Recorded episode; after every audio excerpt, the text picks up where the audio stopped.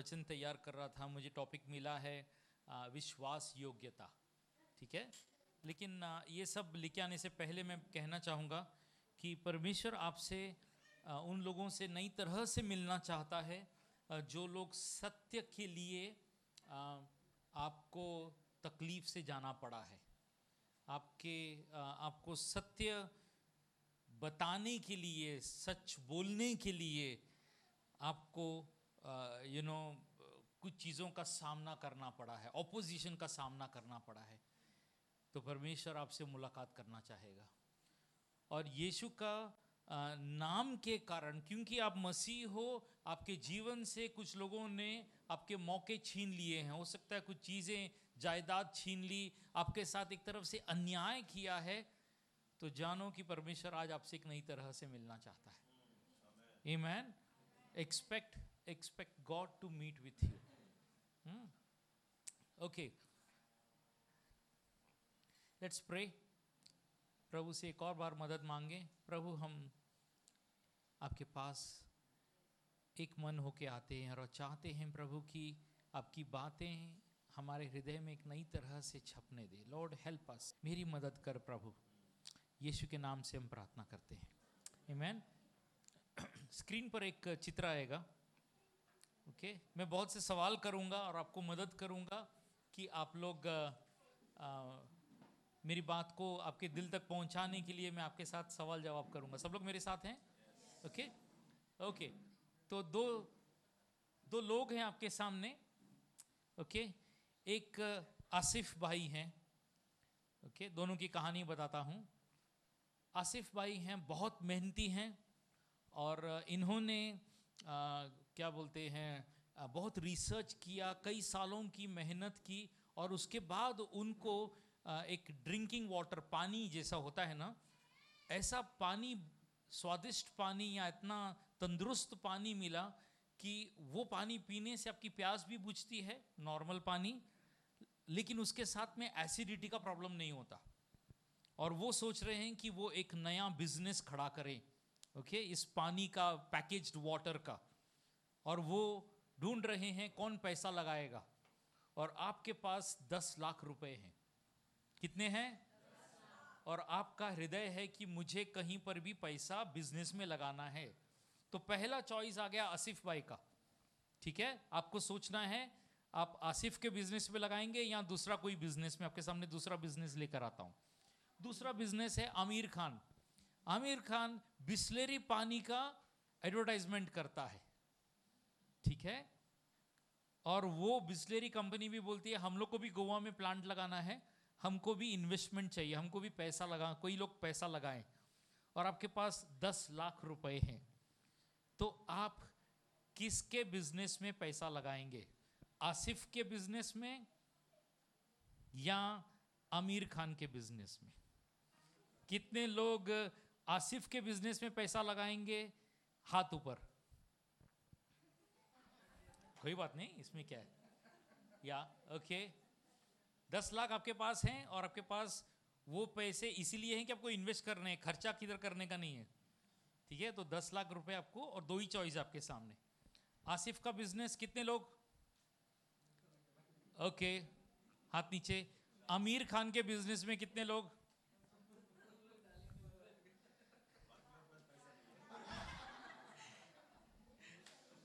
Okay.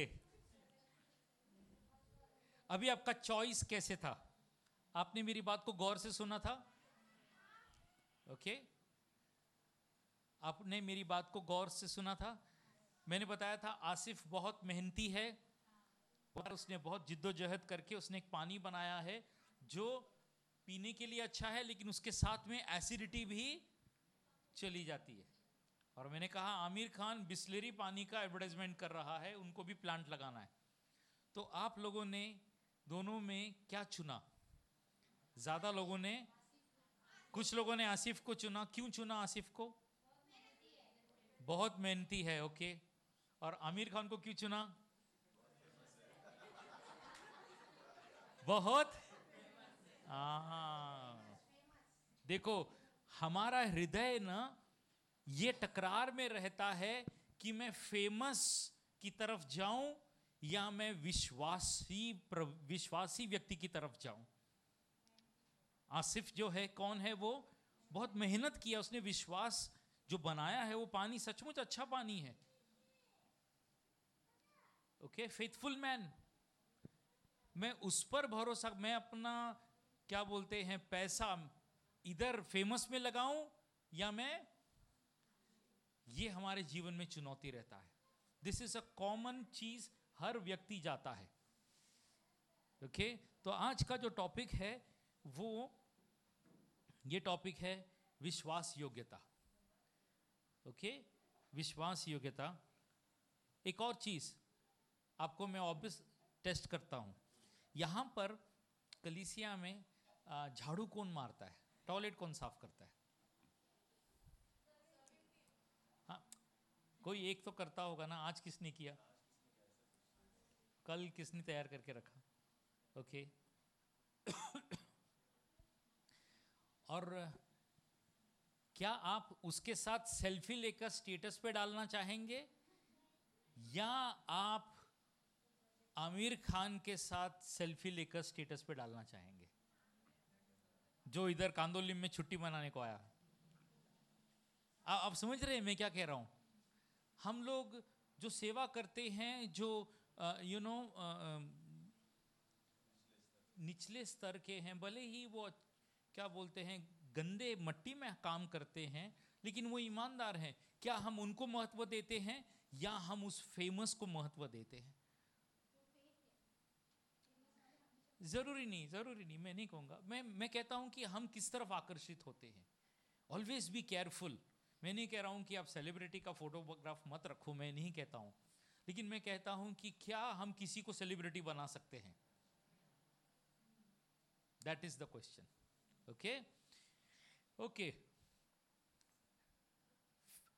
ये शब्द faithful जो है, मैंने गूगल पर गया और गूगल पर से फटाफट मैंने उसका हिंदी में मीनिंग निकाला। आइए उसका मीनिंग अलग अलग शब्दों में देखते हैं। यस प्लीज, कोई पढ़ेगा?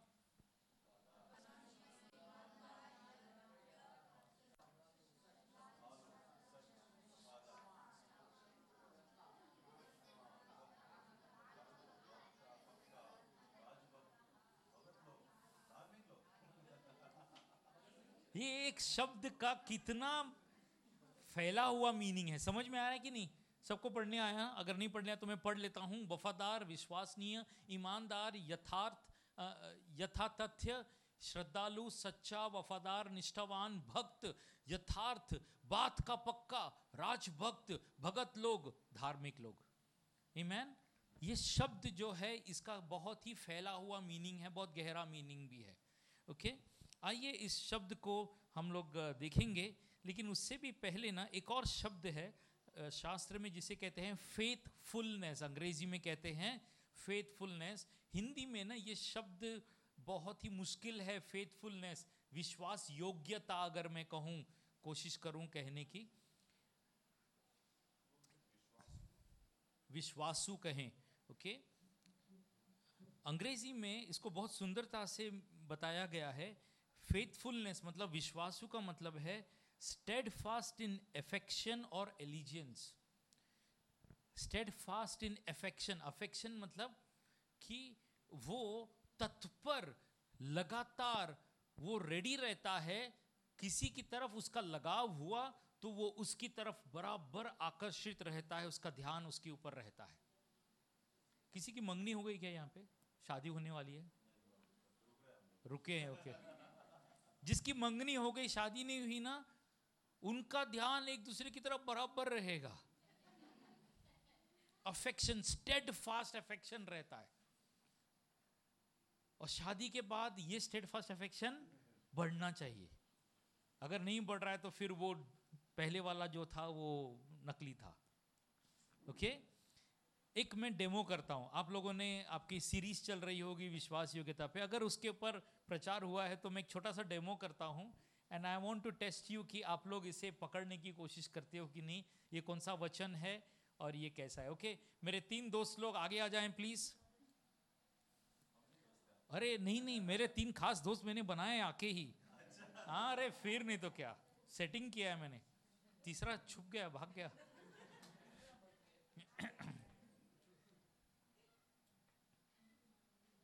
ये डेमो बिना आवाज़ के होने वाला है, बिना डायलॉग के। ओके, तो आपको ना आपका बाइबल का एंटीना ऑन रखना है, ढूंढना है आपके माइंड में, दिल में, ये कहाँ की कहानी है। ओके, आज चॉकलेट नहीं लाया हूँ, नहीं तो पुरस्कार पे चॉकलेट दे देता था। जल्दी से बुलाओ मेरे दो दोस्त, किधर भाग गए।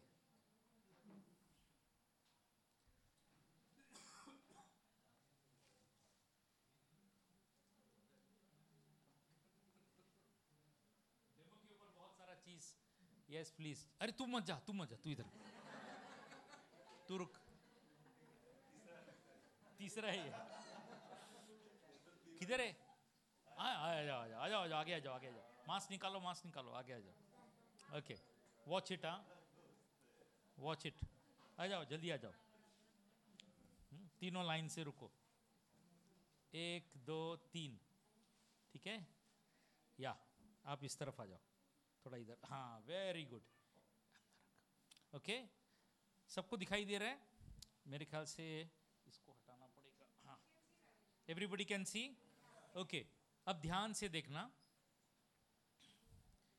मैं समझ लो एक राजा का रोल कर रहा हूँ, सिर्फ इतना ही बताऊँगा, मैं एक राजा का रोल कर रहा हूँ। ओके,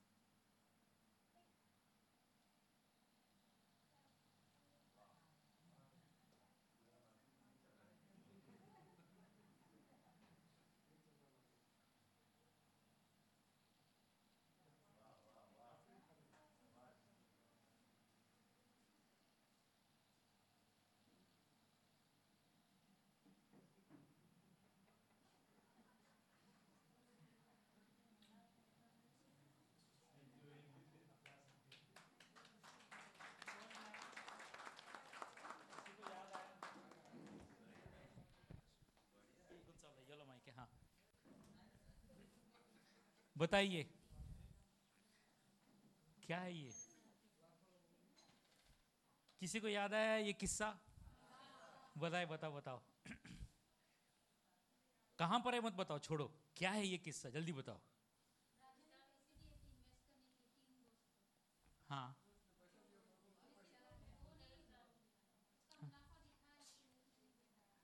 ओके, और कोई?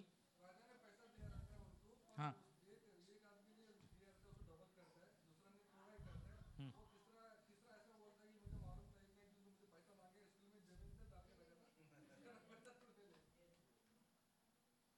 याद आ रहा है? और कोई किसी के पास?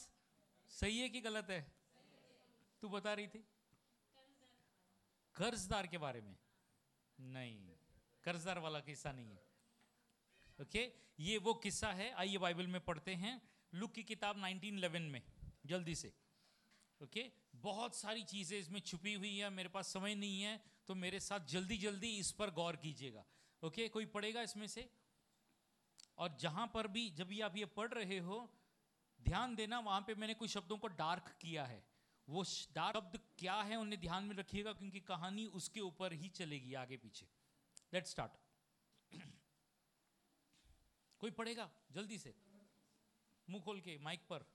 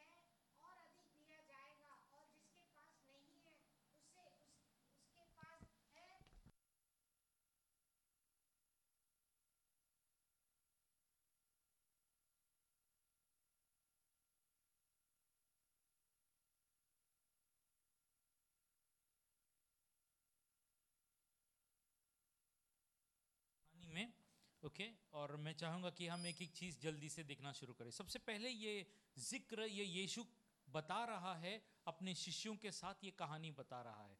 और ये कब हुआ कि यीशु को मुंह खोल के ये कहानी, ये किस्सा बताना पड़ा। यीशु ने कहा कि एक व्यक्ति है जो राजा बनने वाला है वगैरह। लेकिन इसके पहले का क्या किस्सा हुआ, थोड़ा सा पीछे मुड़ के देखते हैं, फिर कहाँ पर यीशु ने कहा, और आगे बढ़ते हैं।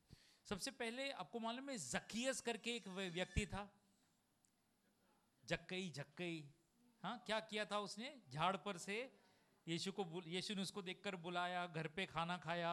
और वो व्यक्ति अच्छा व्यक्ति था, लोगों से वसूली करता था। और फिर आखिर में यीशु के उसके घर पे खाना खाने के बाद क्या हुआ? उसने यीशु पर विश्वास किया और फिर उसने क्या किया? अपना भंडार खोला और भंडार खोल के सारे लोगों को वो बांटने लगा। सही है कि नहीं? उसी मौके पर वो यरीको में था। ये किस्सा कहाँ पर हुआ? यरीको में। और यरीको के पास में यरूशलेम है। और ये तब के समय है जब यीशु अब क्रूस पर जाने का समय आया है। बहुत ज़रूरी है कि अगर आपको यहाँ से अपने गांव जाना है जो बहुत दूर है, और आपके गांव में जाने के लिए आप कम से कम एक 5 साल के बाद जा रहे हो, तो आपके मन में 1 महीने से टेंशन चालू हो जाएगा। मुझे ये करना है, वो करना है, गांव वालों को उसको वो देना है, ये करना है, ट्रेन टाइम पर है कि नहीं, ये सारी चीज़ें। आप बैग पैक करना शुरू करेंगे 1 महीना पहला, करेक्ट है कि नहीं? पूरी तैयारी में रहेंगे और आपको जिसको जिसको मिलना है सब कुछ करके फिर आप जाएंगे। उसी तरह से यीशु के जाने का समय था, यीशु का कुर्बान होने का समय था, यीशु को अपनी विश्वास योग्यता उस क्रूस पर दिखाने का समय अब नज़दीक आ गया है। और यीशु अब वो जाने की तैयारी में है। इसीलिए वो ये पॉइंट को देखता है कि ये पैसे की बात हुई है। यीशु उसी वक्त वहाँ पर अपना मुंह खोलता है और किस्सा सुनाता है। जैसे ही वो बात बताता है, वो कहता है कि एक ऐसा व्यक्ति है जो राजा बनने जा रहा है। पॉइंट समझ में आ रही है? राजा है नहीं, वो क्या बनने जा रहा है? राजा बनने जा रहा है। और जाने से पहले वो क्या करता है? वो अपने 10 नौकरों को बुलाता है। और हिंदी बाइबल में ये ट्रांसलेशन गलत किया गया है, 10-10 थैलियाँ देता है। हिंदी ये वाला ट्रांसलेशन गलत है। एक्चुअली आप अगर हिब्रू इंग्लिश में भी पढ़ेंगे तो उसने 10 नौकरों को बुलाया और 10 सिक्के दिए। तो कितने मिलेंगे? एक एक को एक एक मिलेगा, हर एक को इक्वल बांटा। ये दूसरी बार कहानी यीशु बता रहा है। यीशु ने मत्ती में भी एक बार बताया था, लेकिन ये दूसरी बार यीशु जाने से पहले अपनी कहानी बता रहा है। तो ध्यान से सुनिएगा। यीशु ने जब सिक्के दिए और फिर वो चला गया, लेकिन उस वक्त जैसे ही उसने सिक्के दिए ना, वहाँ के लोग बगावत पे उतर आए। पॉइंट टू बी नोटेड, वहाँ के लोग, लिखा है कि वहाँ के लोग बगावत पे उतर आए। ये आदमी राजा बनने जा रहा है, ये अपने चमचों को यहाँ पे लगा के जा रहा है, इधर के ये चमचे हम पर राज करेंगे, ये लोग 10 लोग अभी हम पर हुकूमत करेंगे, हम होने नहीं देंगे, हम इनको मार डालेंगे, हम उस व्यक्ति को जो राजा है उसे छोड़ेंगे नहीं। ये एटमॉस्फियर था बगावत का, एक क्या बोलते हैं, टेंशन वाला एटमॉस्फियर में वो व्यक्ति जो राजा बनने जा रहा है 10 लोगों को वो सिक्के दे के जा रहा है और बोलता है कि अब इसको मार्केट में लगाना। आसान था मार्केट में लगाना? अभी लॉकडाउन के टाइम पे मैं आपको बोलूं दुकान के लिए पैसा लगाओ, दुकान खोलो, आप लगाओगे क्या? बात समझ में आ रही है? मुश्किल समय है, तनाव का समय है। और उस समय में वो व्यक्ति कहता है ये ले और तू इसका बिजनेस कर। It was not easy. फिर वो चला जाता है, वापस आता है और बोलता है, हिसाब लेता है। वो ये नहीं बोलता अरे बेचारे लोग यार, मैं अकेला छोड़ के जा रहा हूँ, अरे वो कैसे जिएंगे। नहीं, वो जानता है वो जी सकते हैं क्योंकि उसने उनको जो सिक्का दिया है वो सिक्का मार्केट में लगाने से वो मल्टीप्लाई होने वाला है। वो जानता है उसने उसे क्या दिया है। और फिर वो आके हिसाब मांगता है। और जब वो हिसाब मांगता है तो पहला क्या कहता है? आपके सिक्के ने, नोट करो, ओके, पीछे जाओ, पीछे पीछे जाओ। क्या कहता है वो? किंतु नगर। ओके, नेक्स्ट वाला स्लाइड नीचे। हाँ, हे स्वामी, तेरी थैलियों में से मैंने 10 थैलियां कमाई है। क्या कहता है? तेरी एक सिक्के से मैंने 10 सिक्के कमाए हैं। वो ये नहीं कहता मेरा ये सिक्का है जिससे मैंने 10 कमाए हैं। वो कहता है स्वामी, ये आपका एक सिक्के से मैंने 10 बनाए। वो कद्र करता है उस एक सिक्के की जो उसे मिला है, और फिर उसे वो मार्केट में लगाता है और वो 10 हो जाता है। और स्वामी देखता है, अरे शाबाश, वेल डन बोलता है। अरे आजा, तू छोटे में विश्वासी रहा, अब आजा 10 नगरों पर हुकूमत कर। क्या कर? किसके ऊपर? 10 लोगों पे बोला रहेगा रे। 10 किसके ऊपर? नगरों पर। 10 नगरों पर तू हुकूमत कर। कैसा चांस दे दिया यीशु ने। फिर दूसरे को बुलाता है, तू आजा इधर। दूसरा बोलता है, हाँ स्वामी, आपके एक सिक्के ने, वापस वो बोलता है, आपके एक सिक्के ने 5 सिक्के कमाए हैं। और वो वापस देता है उसे, बोलता है शाबाश, एक का तूने 5 किया है, शाबाश, आजा 5 नगरों पर हुकूमत कर। उसको भी एक को, उसको भी 5 नगर देता है वो। अब तीसरे के पास आता है, बाबा तू हिसाब दे। तीसरा क्या करता है? अपना रुमाल खोलता है, गमछा। गमछा किसको बोलते हैं? वो जो अपन इधर लगाते हैं ना कपड़ा, कभी कभी इसके ऊपर कपड़ा लगाते हैं ना, वो गमछा बोलते हैं उसको। वो खोलता है, उसमें से गांठ डाल के रखते हैं ना, वो गांठ खोलता है। एले तेरा, अरे इसका तूने लगाया नहीं, मेरे को मालूम था तू कठोर है, तू मेरे को ऐसा वाट लगाने वाली स्थिति में छोड़ के गया। बात वही है ना, तू कठोर है, तू न बोता है फिर भी कटिंग करने को आता है, तू कैसा है, मेरे को मालूम था, इसके लिए मैं तेरा संभाल के रखा, तू हिसाब लेगा ना, ले तेरा वापस। अब वो व्यक्ति जो आया है वापस, एक्चुअली वो राजा बन के आया है। आप गौर से पढ़ेंगे तो उसमें लिखा था कि वो राजा बन के आया है। अब वो जब आया तब वो बोलता है, वो गुस्सा हो जाता है, वो बोलता है तू दुष्ट है, तू मुझसे कहता है तेरे शब्दों के द्वारा मैं तेरा न्याय करूंगा। और फिर उससे बोलता है ये उठा ले, एक भी सिक्का उठा ले और किसको दे दे। अगर मैं होते तो किसको देते? इक्वल करने की कोशिश करते ना। वो किसको देता है? वो एक लेता है और वो उस व्यक्ति को देता है जिसके पास 10 है। जिसके पास 10 है उसे एक और दे देता है। तो बाकी लोग बोलते हैं, अरे उसके पास तो ऑलरेडी 10 है, तू और एक उसको दे रहा है, ये तो पार्शियलिटी है। क्या है ये? भेदभाव है। राजा तू भूल गया है, ये भेदभाव है। तब राजा उसे कहता है कि जिसके पास है उसे और दिया जाएगा, और जिसके पास नहीं है, जो है वो भी। यार ये मेरे को बहुत गड़बड़ लगा यार, यीशु तू बहुत ही क्या बोलते हैं ना इंसाफी वाली बात की है यहाँ पे। बाकी सब ठीक था, मेरे को लगा चलो 10 सिक्के लिए तो चलो 10 शहर दे दिए, 10 नगर दे दिए, 5 सिक्के बनाए तो चलो 5 नगर दे दिए। ये बेचारे को एक और चांस देने का ना, करेक्ट है कि नहीं? ये वो कहानी से बहुत दूर लगती है ना, जब वो बेटा, रूठा हुआ बेटा, वो क्या खोया हुआ बेटा वापस आता है, हाँ, उसको क्या क्या लाड़ देता है। वो कहानी थी, लेकिन ये कहानी में बेचारे ने कुछ भी नहीं किया, वेस्ट भी नहीं किया। वेस्ट किया उसने? नहीं किया। ए यीशु ये वाला कहानी तू ना, वो वाला कहानी बताया, चलो ठीक है तूने लाड़ किया, इधर बेचारे को तू वो भी छीन रहा है। ए यीशु ये गलत है। Am I right or not? ये बात हजम नहीं होती आसानी से। Let us see कि क्या है इस कहानी के पीछे।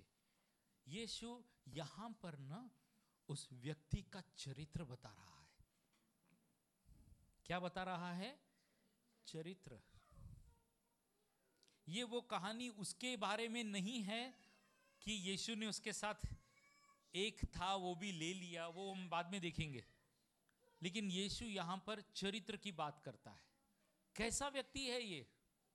उसने मुझ पर डैश नहीं किया, उसने मुझ पर डैश नहीं किया। क्या नहीं किया? एक नहीं, ध्यान से सुनना, मैं जानबूझ के वो शब्द नहीं बोल रहा हूं। पहले वाले व्यक्ति को एक सिक्का मिला, उसने उसका इस्तेमाल किया, 10 बनाए और लौट आए। लास्ट वाले ने एक लिया, छुपा के रखा, इस्तेमाल नहीं किया, उसको मल्टीप्लाई नहीं किया, ओके, और वापस लौटा दिया। पहले वाले और तीसरे वाले में क्या फर्क है? पहले वाले ने इस्तेमाल क्यों किया? उसके अंदर डैश था। क्या था? तीसरे वाले में क्या नहीं था? विश्वास नहीं था। पॉइंट समझ में आ रहा है? ये उसका चरित्र था और उसके अंदर विश्वास नहीं था, ठीक है। उसका नजरिया परमेश्वर की तरफ क्या था? तू कठोर है, तू जहां पे डालता नहीं है वहां पे तू काटने को आता है। और मालिक कहता है तेरे ही शब्दों से अब मैं तेरा, मेरा न्याय मेरे तरीके से नहीं होगा, तेरे ही मुंह के शब्दों से होगा। यहां पर यीशु एक वार्निंग दे रहा है। वो कहता है कि बिना विश्वास के तुम कभी फल नहीं पाओगे, तुम फल नहीं लेके आ सकते। विश्वास बहुत जरूरी है। तुम्हारा विश्वास, वो कहता है, राई के दाने जैसा भी। राई का दाना को हाथ में पकड़ो, हिलता रहेगा, करेक्ट है कि नहीं? बैठेगा एक जगह पे? आप उसको ऐसा पकड़ के रखो, बैठेगा क्या वो अकेला? हिलते रहेगा। हमारा विश्वास भी ऐसे ही है, कई बार हिलते रहता है, लेकिन अगर हम उसे रहने देते हैं और उसको इस्तेमाल करते हैं, वो कहता है वेल डन। मैं जानता हूं तू हिल रहा है, मैं जानता हूं तू कमजोर है, मैं जानता हूं तू मुश्किल स्थितियों में मैंने तुझे डाल दिया है, लेकिन तू विश्वासु रहा है। अब ये जो राई का दाना है ये 100 गुना फल लेके आएगा ही, क्योंकि ये दाना मेरा है। ये किसका है दाना? उसका दाना है। वो सिक्का किसने दिया था? परमेश्वर ने दिया था, वो राजा ने दिया था। तो वो सिक्के में दम है। तू विश्वास कर, जो मैंने तुझे दिया है ये बोना तो शुरू कर, देख तो इसका फल दिखेगा। भले ही कैसी भी परिस्थिति क्यों ना हो, ये फल लेकर आएगा ही।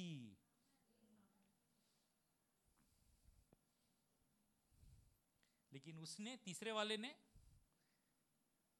उसने देने वाले के चरित्र पर उंगली उठाई, तो उसने जो लिया, क्या वो उस पर भरोसा रहेगा इसमें से कुछ निकलने वाला है? समझ में आ रहा है? उसने देने वाले पर उंगली उठाई, तो जो वो दे रहा है उसको इस चीज के ऊपर, इस सिक्के के ऊपर भरोसा नहीं है। मैं आपसे पूछता हूं, क्या आपके जीवन में प्रभु ने चंगाई दी है? कभी दी है? कितनों को बताया?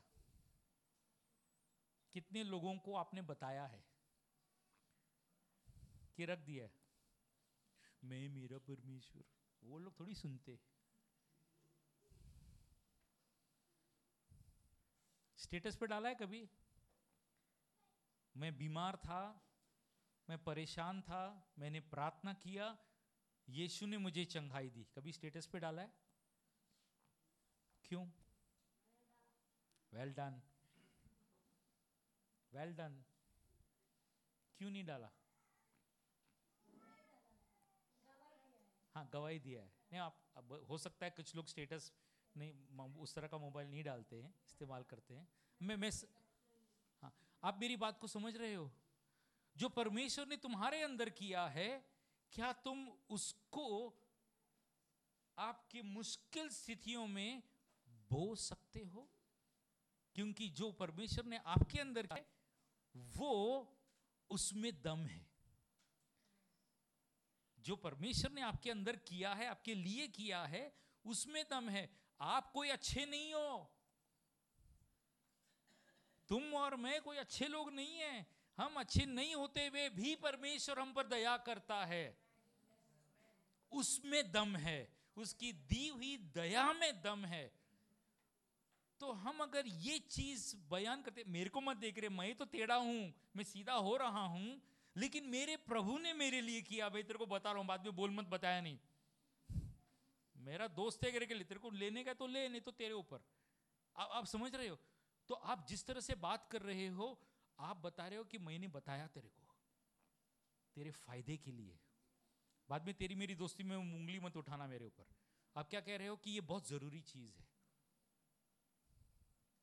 You getting my point? Multiply करो, क्या कैसे गुणित करो? जो परमेश्वर ने आपके लिए किया है उसकी गवाही दो।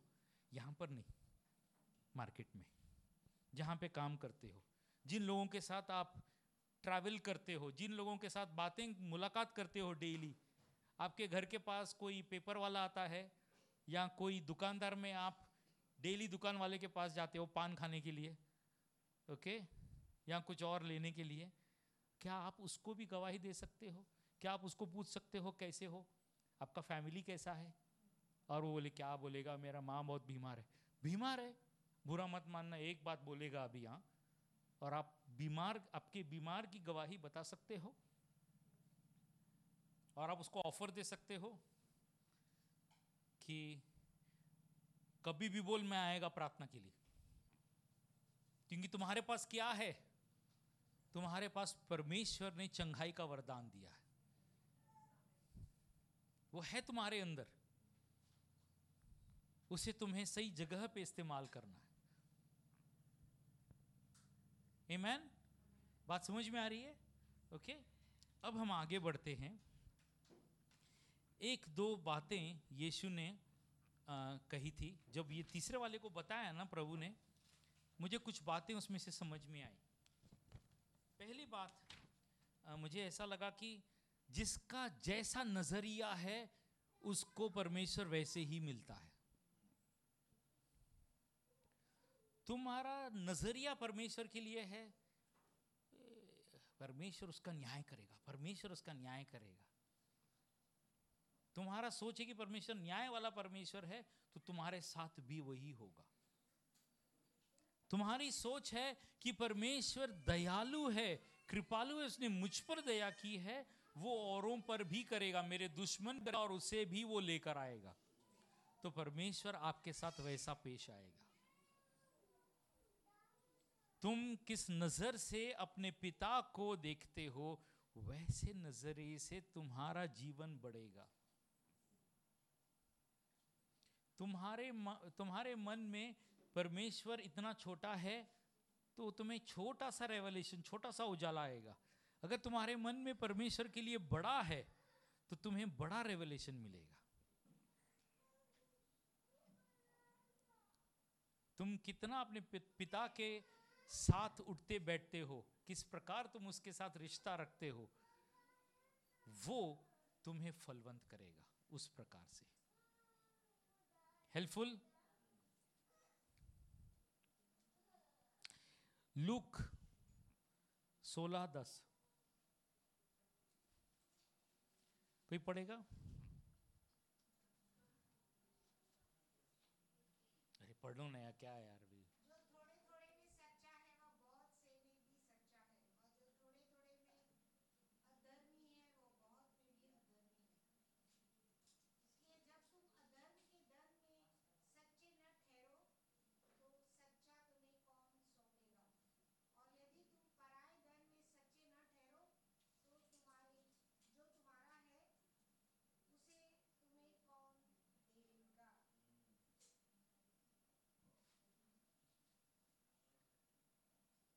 कितने लोग यहाँ पर भाड़े पर रहना शुरू किए जीवन, और यहाँ पर भाटकर बन गए। अब पीछे मुड़ के देखो, क्या आपको वो जब छोटा सा घर मिला था, क्या आप उसे अच्छा से रखते थे? आपके मालिक का है, आप बोलते थे इसमें तोड़फोड़ नहीं करने का, किसी और का है। अगर आपने उसे उस तरह से संभाला है तो परमेश्वर ने आपको कैसे देखा है? यदि तुम पराए धन में सच्चे न ठहरे तो जो तुम्हारा है उसे कौन देगा? तुम उसमें सच्चे ठहरे तो परमेश्वर ने तुम्हारा भी दिया है। सही है कि नहीं? Is this your understanding concept? तुम्हारे पास जो है उसे तुम संभालो, किसी और की भी चीज क्यों ना हो। तुम्हारा चरित्र है, तुम्हारा क्या है? चरित्र है। किसी और का नुकसान क्यों हो, किसी और का बुरा क्यों हो, तुम्हारा चरित्र है, विश्वास योग्यता। तो फिर परमेश्वर कहता है कि तुमने थोड़े में सच्चे रहे तो वह बहुत भी सच्चा, बहुत में भी तुम सच्चा रहोगे। इसीलिए उसने जब वो 10 सिक्के आए तो उसको क्या दिया? उसने 10 शहर दिए। यीशु का ही डायलॉग है ना, तू थोड़े में ईमानदार रहा, मैं तेरे को चल बड़ा 10 शहर दे देता हूँ। 5 का 5 शहर दिया उसने। Okay, this is dynamic principle of Jesus. ये यीशु का तरीका है। इसीलिए ना आप लोग कभी कभी देखते हो कौन कौन नया नया मसीह का चर्च में आता है और 2 साल में उसके हाथ में ऐसा बिजनेस लगता है, गाड़ी बंगला सब हो जाता है, और आप बोलते हैं क्या यीशु, मैं इतना दिन से साइड में बैठता हूँ, मेरे को देखता नहीं है, ये नए आदमी के ऊपर तूने आशीष किया। होता है कि नहीं? दिल में ऐसा सवाल उठता है लेकिन उठाते नहीं है, बोलते नहीं है। प्रिंसिपल्स, सिद्धांत क्या है? विश्वास योग्यता।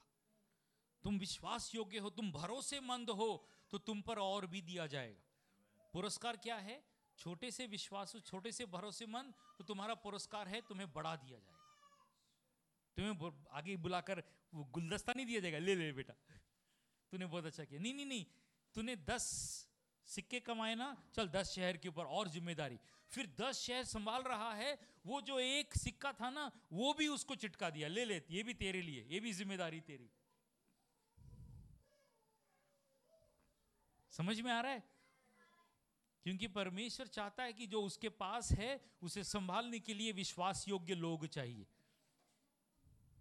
क्या चाहिए? विश्वास योग्य, भरोसेमंद। ओके, एक शब्द पढ़ेंगे हम लोग, एक और वचन, भजन संहिता 101:6। कोई पढ़ेगा? मेरी बीवी नहीं पढ़ेगी, कोई और पढ़ो।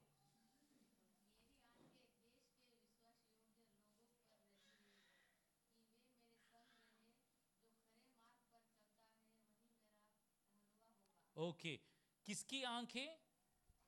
परमेश्वर की आंखें। वो कहता है मेरी आंखें देश के विश्वास योग्य लोगों पर लगी रहेंगी।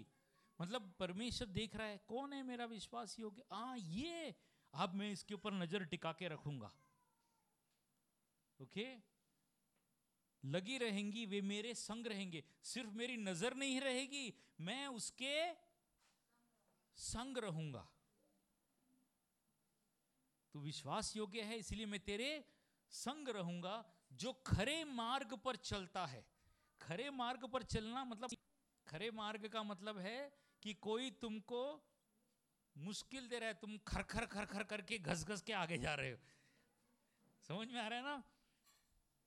ये भी छूट जाएगा, ये भी मेरा नुकसान हो जाएगा, वो भी नुकसान हो जाएगा, लेकिन मैं कॉम्प्रोमाइज नहीं करूंगा, मैं सच बोलूंगा और जाऊंगा।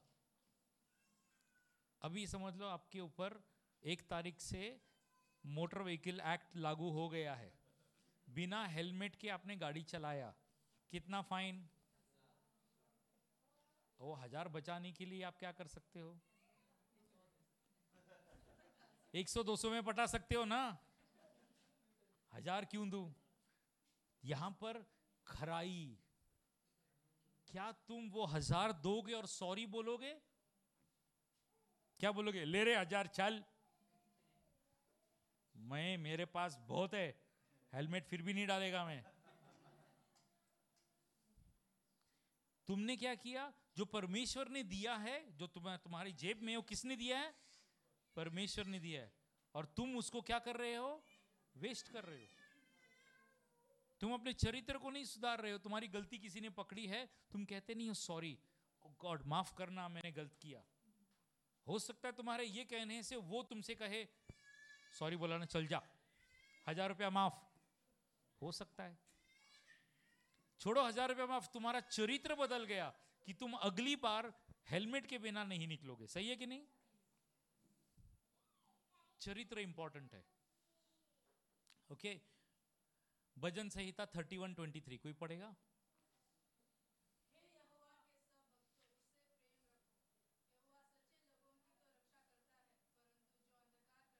अंधकार नहीं, अहंकार।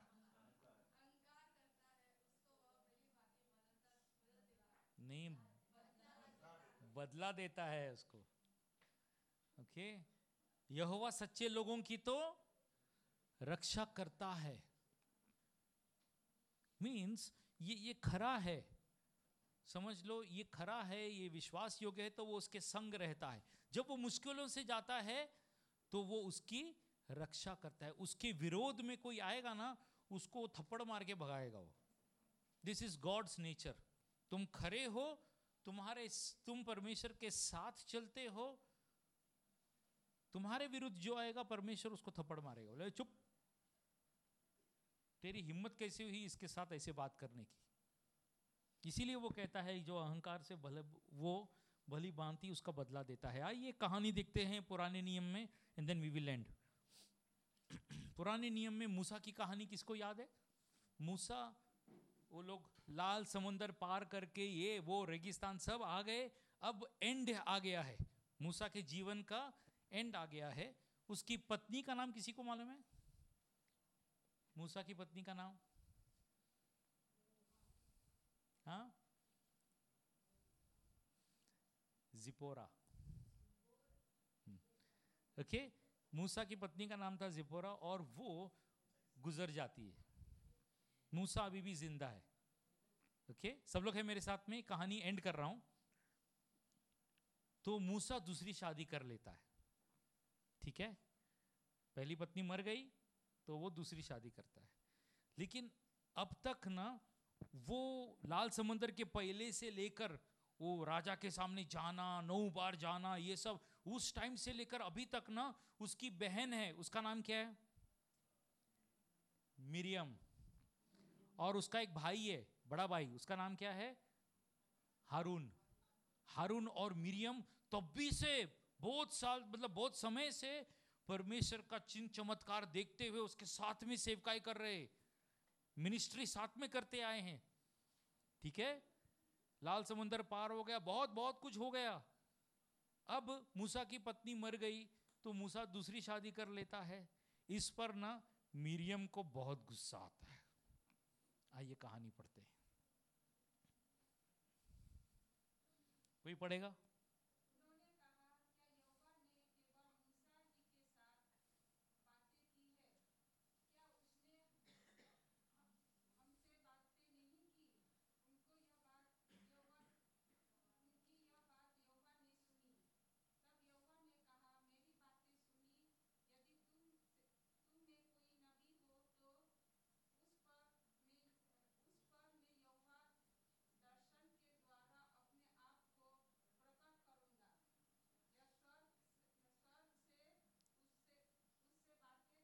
स्वप्न में उससे बातें करूंगा।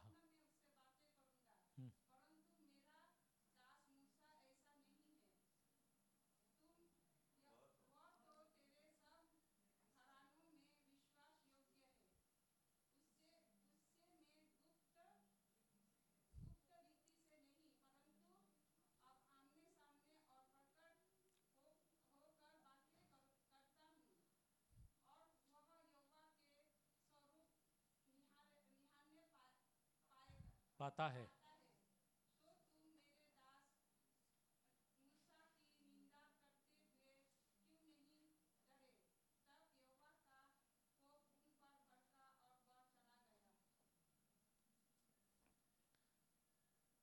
क्या किया मरियम ने?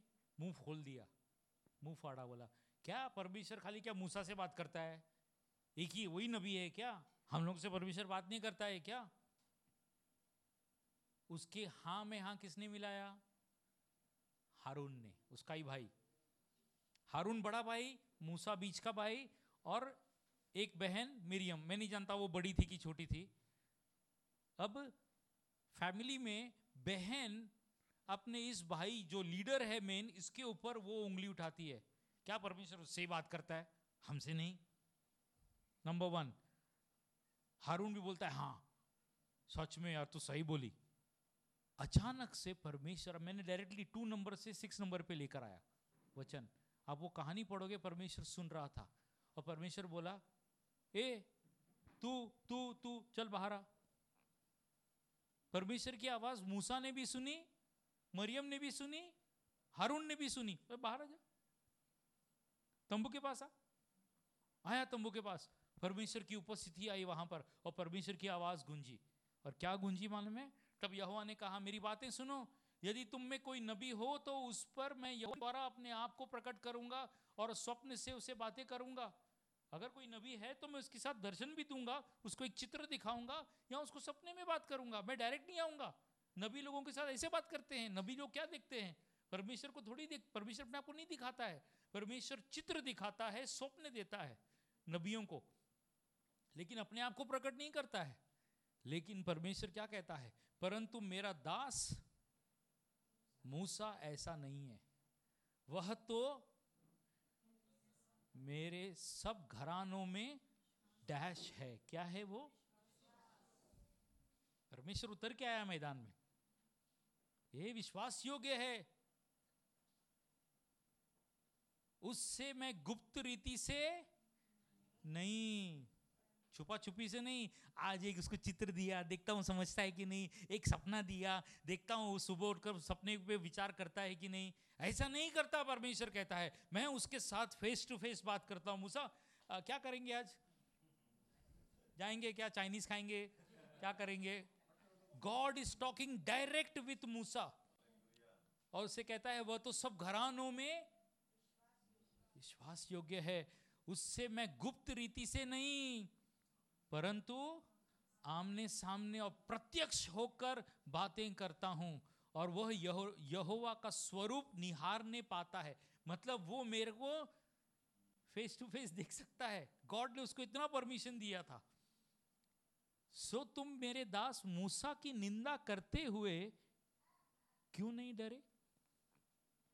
तेरे को डर नहीं लगा रहे, तेरी हिम्मत कैसे हुई तू उसके बारे में ऐसा बात किया? Do you understand the language? God is saying, तेरे को डर नहीं लगा? जिसके साथ मैं उठता बैठता हूं उसके खिलाफ मैं जो विश्वास योग्य हूं, मैं जो हर एक पर भरोसा करता हूं, मेरे सामने जो भी बैठता है वो विश्वास का पात्र होता है, मैं उसे अपने आप में मिला लेता हूं। तुमने उसमें बगावत का बीज कैसे लाया? That is what God is questioning. और वो परमेश्वर वहाँ पे, तब यहोवा का कोप उस पर भड़क उठा और वो चला गया। अगर आप आगे तो मरियम जो थी वो लेप्रस हो गई, लेप्रस बोलेंगे तो कोढ़ी हो गई, वो सफ़ेद हो गई, पूरा बदन ना उसका चमड़ी सफ़ेद हो गया। मतलब अभी से उसका एक एक पार्ट जो है ना, ये 6 महीने में, 1 साल के अंदर एक एक उंगली सड़ के कट जाएगा, उसका बॉडी सड़ना शुरू हो जाएगा और वो सड़ सड़ के मरेगी। ऐसी उसकी जिंदगी हो गई थी। टक करके मरी नहीं, वो सड़ सड़ के मरेगी। एंड उस वक्त हारून आया भाई के पास, बोला भैया। और फिर मूसा परमेश्वर से विनती करता है, परमेश्वर मैं विनती करता हूं उसे क्षमा कर।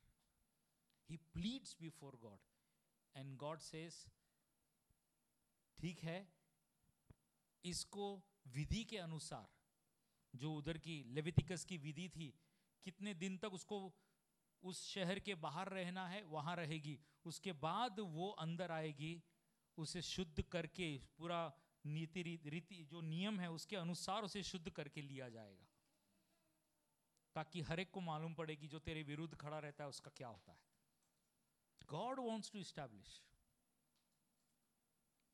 इसीलिए मैंने कहा कि तुम विश्वास योग्य हो, तुमने बोया है, तुम ऐसी समाज में रहते हो जहां पर लोग तुम्हारे विरुद्ध खड़े रहते हैं, लेकिन परमेश्वर तुम्हारे लिए खड़ा रहता है, तुम्हारे साथ खड़ा रहता है, और वो तुम पर कोई भी हानि आने से पहले सामने वाले का मुंह बंद कर देता है, और फिर वो उसे तोड़ देता है कि तुम्हें भेजे कि तुम जाओ, उस पर दया करुणा करो, कहो परमेश्वर इसे क्षमा कर, इस पर तेरी दया आए, इस पर तेरी करुणा आए। क्योंकि विश्वास का बीज परमेश्वर के सामने जाने का हो, उसके हुकूमत में सामने जाने का औहदा परमेश्वर ने तुम्हें दिया है यीशु मसीह की कुर्बानी के द्वारा।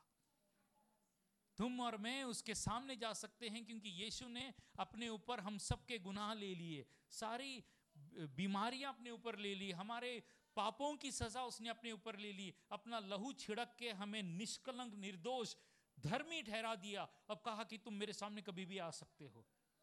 जैसे मूसा जाता था, आज परमेश्वर ने हमें ठहराया है उसके सामने जाने के लिए। और जब हम उसके सामने जाते हैं और हम विनती करते हैं किसी के लिए, तो वो हमारी सुनेगा कि नहीं।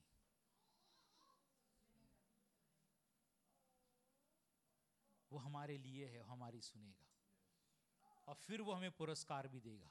वो कहेगा तुम थोड़े में विश्वासु रहे। एक घर का मेंबर बीमार ठीक हो गया, वो व्यक्ति उसको मालूम पड़ा तुम्हारी प्रार्थना से ठीक हुआ है, तुम्हारे घर पे आएगा। नहीं मैं वो साबुदाना वड़ा बनाया था तुम्हारे लिए, नहीं मैं क्या बोलती ना, वो मेरी एक बहन है गाँव में, उसके लिए प्रार्थना करेंगे क्या? आपको नाश्ता बनने की जरूरत नहीं है, मस्त में खाओ, कभी आऊं बोल। परमेश्वर बाकी चीजों का बंदोबस्त करेगा। Is this helpful? इस जानो कि परमेश्वर क्या कर रहा है। God wants to use you. उसके साथ बने रहो, विश्वास योग्यता में बने रहो, और फिर देखो वो क्या करता है। ओके, आखिरी कुछ सेंटेंसेस। नए नियम में पत्रस ने, पॉल ने आप लोगों को कैसे संबोधित किया पढ़ते हैं। ये मूसा का कहानी था। ओके, कोई पढ़ेगा?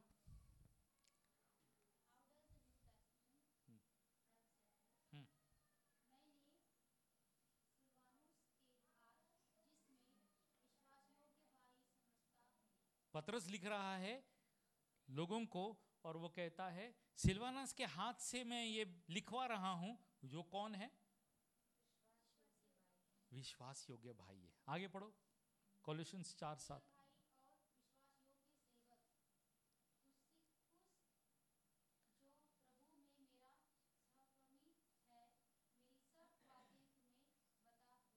बता देगा। ओके, नेक्स्ट वाला नहीं, थर्ड वाला प्लीज। हाँ,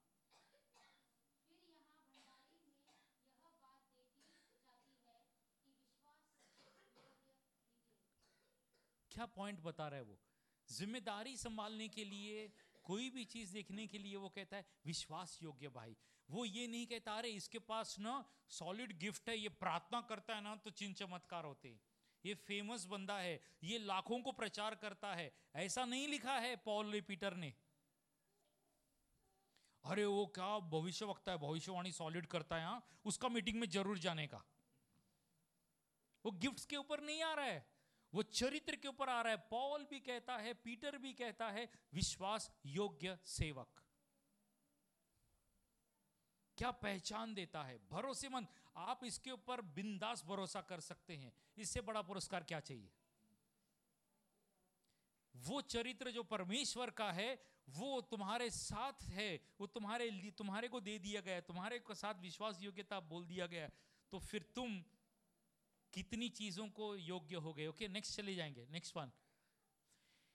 जब प्रभु आएगा, ओके, प्रकाशित वाक्य में जब प्रभु आएगा 17:14 में लिखा है ये मेमने से लड़ेंगे और मेमना उन पर जय पाएगा, क्योंकि वह प्रभुओं का प्रभु और राजाओं का राजा है, और जो बुलाए हैं और चुने हुए हैं और विश्वासी उसके साथ हैं वे भी जय पाएंगे। आखिर में प्रकाशित वाक्य 19:11, फिर मैंने स्वर्ग को खुला हुआ देखा और देखता हूँ कि एक श्वेत घोड़ा, सफेद घोड़ा है, और उस पर एक सवार है जो विश्वास योग्य है और सत्य कहलाता है और वह धर्म के साथ न्याय और लड़ाई करता है। वो आने वाला है हमको लेने के लिए, और जब वो हमसे लेखा लेगा कि मैंने तुम्हारे जीवन में जो भी कार्य किए, क्या तुमने उसे बांटा, क्या तुमने उसकी कहानी सुनाई, क्या तुमने वो बोया जो मैंने तुम्हारे अंदर किया था, ताकि मैं तुम्हें 10 शहरों पर, 5 शहरों पर, 100 शहरों पर मैं तुम्हें अधिकार दे सकूं। हालेलुया। आओ उसके सामने खड़े हो जाएं।